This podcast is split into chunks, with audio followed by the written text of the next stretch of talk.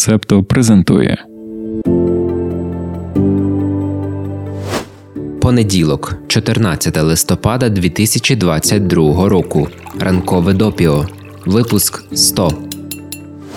Доброго понеділкового ранку. Сотий випуск ранкового допіо. Чи думали ми, коли писали перший, що дійдемо до такої символічної цифри? Так, звісно, наша команда нічого не робить просто аби робити. Ми націлені на довготривалу перспективу. Втім, коли ми розпочинали все, то ще не підозрювали, що дуже швидко ранкове допіо стане не лише розсилкою, але й подкастом. І так, якби нам сказали тоді, у листопаді 2021-го, що 85 зі 100 випусків ми створимо в країні, де розгортається найбільше з часів Другої світової війни в Європі, ми б напряглися.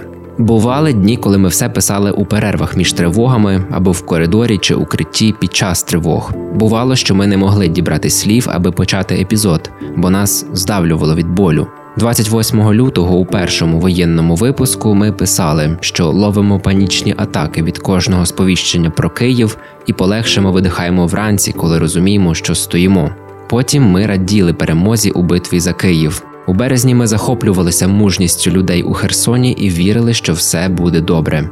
У п'ятницю, 11 листопада, ми плакали, бо Херсон повертається додому. Переконані, що вже скоро в допіо ми відреагуємо і на повернення Маріуполя, Бердянська, Мелітополя, Євпаторії, Севастополя та всіх інших тимчасово окупованих міст та сіл. На нашому боці правда, на нашому боці ЗСУ. Оскільки дуже символічний ювілей, то хочемо згадати, як і чому все почалося. Восени 2021-го наш офіс був ще в Палаці культури імені Гната Хуткевича. Сиділи ми в кімнаті 221, пили каву, обговорювали, що в світі робиться. Ми тоді готувалися до зйомок відеопрограми Нема дурних. Пам'ятаєш ці ролики з пані Ніною? Робили публікації та спецпроєкти в інстаграмі. Це був час, коли ми готувалися до запуску спецпроєкту про ромів. Для нас завжди було дилемою: чи писати про актуальні події в інстаграмі. Якщо писати, то як обирати про що саме? Чому ми щось беремо до уваги, а щось ні? Був день, коли всі світові медіа годіли про скандал із сексуальними домаганнями у французькій церкві. Дарина запропонувала Марті зробити про це допис. Марта мала резонні аргументи, чому ні. Десь у той період зародилася ідея вести свій огляд новин досліджувати, що взагалі відбувається у світі, щоб краще розуміти і його, і себе. Так ми і почали робити ранкове допіо.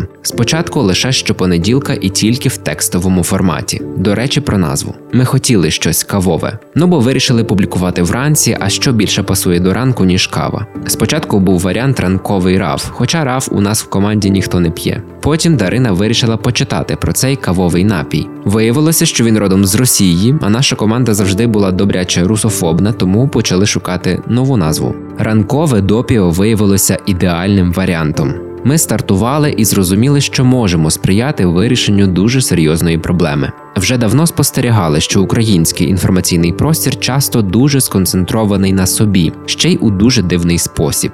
Мало заглиблення у теми, але багато поспіху та інформаційного сміття. Це має серйозні наслідки. Зокрема, схильність суспільства впадати у зраду, що часто використовувалося та використовується росіянами для впровадження своїх імперських наративів та політичних технологій. Окрім того, такий стан справ спричиняє те, що українці та українки мало знають як про себе, так і про Україну загалом. Саме тому, наприклад, вже в часі повномасштабного вторгнення для багатьох стало відкриттям, яку вагому роль наша держава відіграє у світовій системі забезпечення продовольством. Тож, створюючи для тебе ранкове допіо, ми віримо, що так збагачуємо інформаційний простір, робимо його глибшим та дозволяємо українцям та українкам більше розуміти світ, а отже, і себе.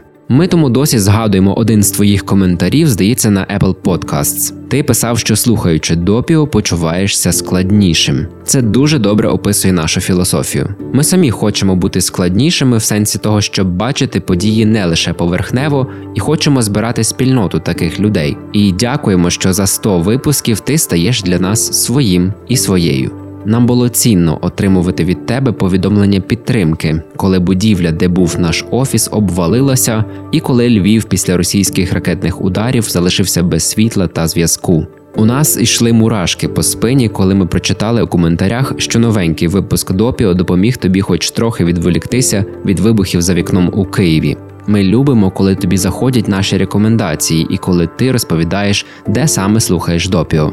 Ми робимо огляд новин з любов'ю і переконані, що ти це відчуваєш, тому що ми відчуваємо, з якою любов'ю ти його слухаєш. Дякуємо, наш найкращий у світі слухаче. Дякуємо, наша найкраща у світі слухачко. А тепер про те, що в світі коїться.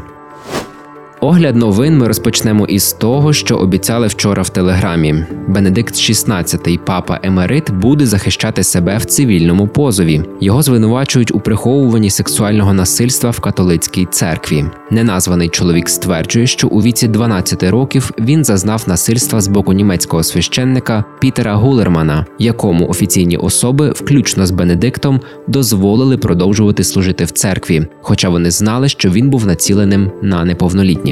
Звинувачення стосуються періоду, коли Бенедикт був архієпископом Мюнхена і Фрайзінга з 1977 по 1982 рік. Відповідно до звіту, опублікованого цього року німецькою юридичною фірмою, тоді ще Йозеф Ратцінгер керував архієпархією, коли Гулерману дозволили переїхати до Мюнхена. Дозвіл надали, незважаючи на звинувачення в тому, що він здійснював насильство над неповнолітнім хлопчиком. Після прибуття до Мюнхена Гулерман продовжував знущатися над неповнолітніми. У центрі звинувачень зустріч в архієпархії у 1980-му. На ній обговорювалася справа Гулермана. Сам Бенедикт XVI спочатку заперечував свою присутність, а в січні погодився, що він там був. Втім, про перепризначення Гулермана на зустрічі не йшлося. Андреас Шульц, адвокат, який подав цивільну справу від імені людини, яка стверджує, що є серед потерпілих від дій Гулермана, сказав, що тепер церква зобов'язана визнати будь-які помилки, яких припустилася. Цитуємо: якщо вони цього не зроблять, репутаційна шкода зростатиме, а католицька церква прискорить розмивання віри. Кінець цитати. Окрім того, що велике значення має сам факт справи, тут ще є додатковий фактор резонансу.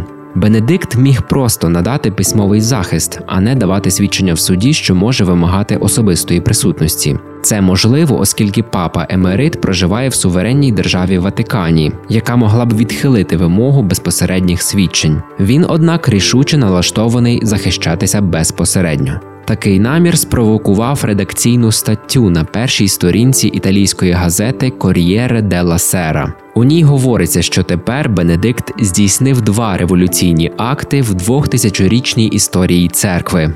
Він не тільки пішов у відставку, але й піддався людському суду перед судом Божим. Сподіваємося, що у суді все пройде належним чином, а католицька церква нарешті почне бути більш відповідальною та суворою у поводженні з гвалтівниками та педофілами у її лавах.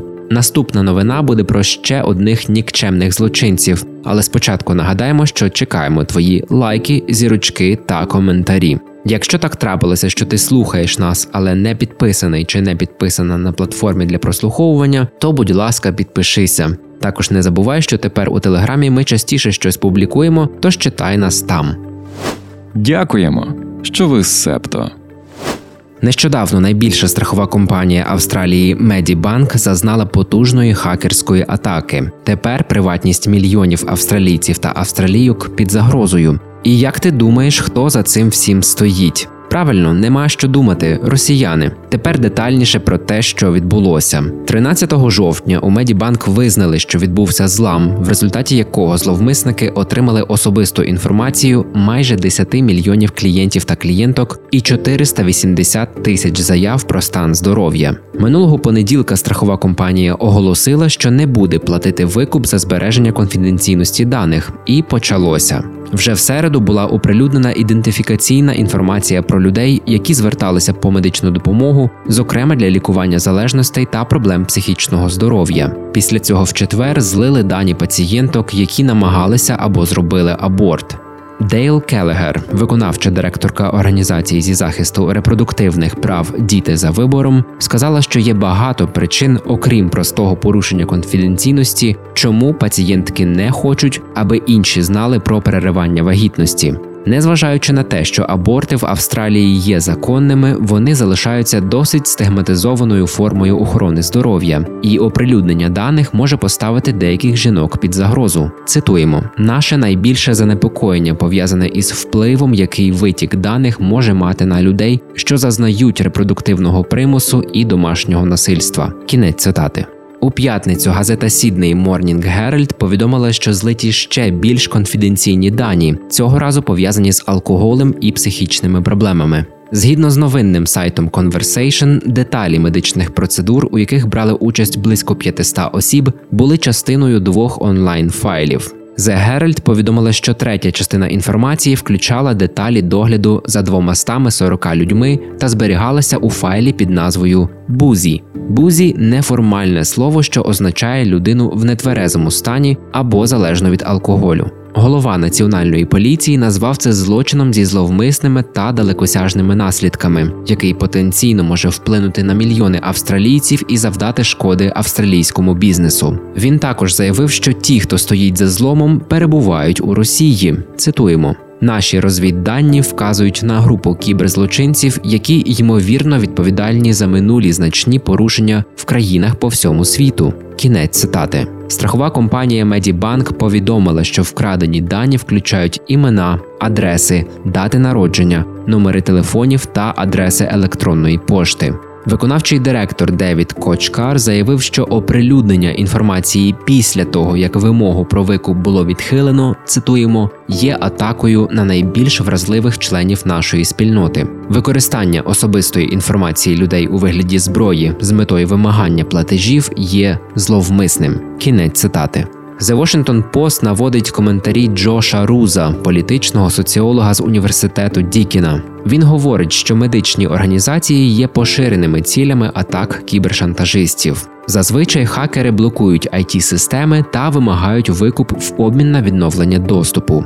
Інколи кіберзлочинці отримували доступ до особистої медичної інформації, як це сталося цього літа із 235 тисячами пацієнтів Keystone Health у Пенсильванії. Втім, рідко доходить до публічного оприлюднення конфіденційної медичної інформації. Соціолог сказав: цитуємо: очевидно, що це досить огидна лінія атаки. І ми знаємо, що є хакери, які навмисно атакують медичні служби саме з цієї причини. Це трохи дає зрозуміти, наскільки по суті хардкорною є ця конкретна група. Кінець цитати. Пан Рус також пов'язує атаку на Медібанк із російськими хакерами. The Guardian пише, що дані були опубліковані на веб-форумі у Даркнеті, до якого має стосунок колектив Rival. Британське видання також повідомляє, що хакери вимагали 10 мільйонів доларів. У п'ятницю з'явилася інформація, що сума викупу зросла до 15 мільйонів. Злом Медібанк став другою резонансною атакою такого роду в Австралії за останні місяці. У вересні телекомунікаційна компанія Optus стала жертвою атаки. Тоді кіберзлочинці незаконно отримали доступ до даних 10 мільйонів клієнтів та клієнток. Стіки до ранкової кави про події стисло. Уряд Німеччини виділив зі свого бюджету на 2023 рік додатковий 1 мільярд євро на підтримку України. Гроші скерують на захист від російських кібератак і збір доказів воєнних злочинів. Додатковий розподіл коштів стався на тлі суперечок щодо того, чи повинна Німеччина посилити надання військової допомоги Україні. Українські біопротези Esper Bionics потрапили до списку 200 головних інновацій цього року за версією журналу Time. Усі винаходи поділені на категорії: штучний інтелект, додатки і програмне забезпечення, віртуальна реальність, авто, краса, побутова техніка, дизайн, розваги та ігри, фітнес, їжа і напої, відновлювальна енергетика, домашнє господарство, медична допомога тощо. Український стартап опинився в категорії Доступність, а також потрапив на обкладинку журналу. Його заснували в 2019 році. Тоді ж компанія почала формувати список українців та українок, які внаслідок війни з Росією потребують допомоги із протезування. Ірландська поліція розслідує звинувачення у масовому фізичному та сексуальному насильстві над учнями в елітних духовних школах по всій країні. Минулого тижня з'ясувалося, що 233 людини висунули звинувачення проти 77 членів Спірітанс католицького релігійного ордену. Єзуїти ще один релігійний орден, який керує елітними школами, включаючи коледж Бельведер у Дубліні, отримав 149 заяв про зловживання проти 43 священників. Спірітанс вже виплатили 5 мільйонів євро потерпілим, а єзуїти запустили схему відшкодування у січні цього року і виплатили 7,4 мільйони євро. Таліби заборонили жінкам відвідувати парки та спортзали Кабула, мотивуючи це звинуваченнями у порушенні ісламських законів у столиці. Заборона стосується і тих жінок, яких супроводжують чоловіки. Раніше вже були запроваджені правила гендерної сегрегації, які дозволяли жінкам відвідувати парки три дні на тиждень: неділя, понеділок, вівторок, а чоловікам в інші чотири дні. Чому ж зараз посилили заборону? Речник Міністерства пороків і доброчесності Могамед Аків пояснює: цитуємо: протягом останніх 15 місяців ми робили все можливе, щоб організувати відвідини парків та спортзалів, але все одно в деяких місцях, насправді в багатьох місцях, правила були порушені. Ми бачили чоловіків та жінок разом у парках, і, на жаль, хіджаб не дотримувався. Тому нам довелося прийняти інше рішення. І наразі ми наказали закрити всі парки та спортзали для жінок. Кінець цитати. Команди талібів почнуть моніторинг територій і закладів, щоб перевірити, чи жінки все ще ними користуються. У Китаї Apple обмежила використання функції бездротового обміну файлами AirDrop, який дозволяє обмінюватись зображеннями, відео чи документами між пристроями. Обмеження ввели після того, як протестувальники використали сервіс для розповсюдження плакатів проти Сі Цзіньпіна та його уряду. Це вже не перший випадок, коли компанія змінює певні функції, щоб заспокоїти китайський уряд. У 2019-му Apple приховала емодзі з прапором Тайваню для користувачів та користувачок на території Гонконгу та Макао, двох адміністративних районів Китаю. Ще з магазину App Store на території Китаю були видалені всі програми з можливістю підключення VPN, який дозволяє обійти місцеві урядові блокування сайтів та сервісів. Крім того, багато власних сервісів Apple також недоступні в Китаї, зокрема Apple TV, iTunes Store, Apple Books та Apple Arcade. Минулої середи уряди Камбоджі та Китаю підписали меморандум про взаєморозуміння, відповідно до якого мандаринська мова стане обов'язковою мовою в камбоджійських середніх школах. Цей меморандум одна з 18 угод, що були підписані під час зустрічі прем'єр-міністра Камбоджі Хун Сена із прем'єр-міністром Китаю Лі Кецяном у Пномпені. Камбоджійська спільнота освітян занепокоєна зростанням китайського впливу, що може підірвати культуру та суверенітет королівства, та закликають зміцнювати свою національну культуру, щоб громадяни не наслідували іноземні, особливо китайську. Політологи ж відзначають, що включення мандаринської в державну навчальну програму нагадує радянську епоху, коли камбоджійські школярі повинні були вивчати російську та в'єтнамську мови. British Airways, одна з найбільших європейських авіакомпаній, пом'якшила свої суворі правила, щоб працівники та працівниці могли виявляти власну індивідуальність. Після нещодавного оновлення інструкцій щодо уніформи персоналу авіакомпанії тепер дозволено носити щетину на обличчі, макіяж, прикраси та лак для нігтів на свій вибір і незалежно від статі. Перевізник заявив, що намагається створити інклюзивне середовище, аби працівники та працівниці були найбільш справжньою версією самих себе. British Airways прийняли зміни після того, як конкурентна авіакомпанія Virgin Atlantic скасувала свою гендерну політику щодо уніформи у межах ширшої серії ініціатив Будь собою. Ще у вересні Virgin Atlantic заявили, що чоловіки в кабіні та члени екіпажу можуть носити спідниці, а їхні колеги-жінки штани. Інші нещодавні реформи авіакомпанії включають дозвіл персоналу демонструвати свої татуювання в уніформі, а макіяж стає необов'язковим для жінок. Ну що ж, сотий випуск будемо закінчувати. Почуємося у 101-му. Бережи себе та своїх. Ви прослухали подкаст Ранкове допіо. Шукайте септо в соцмережах, діліться враженнями та розповідайте іншим.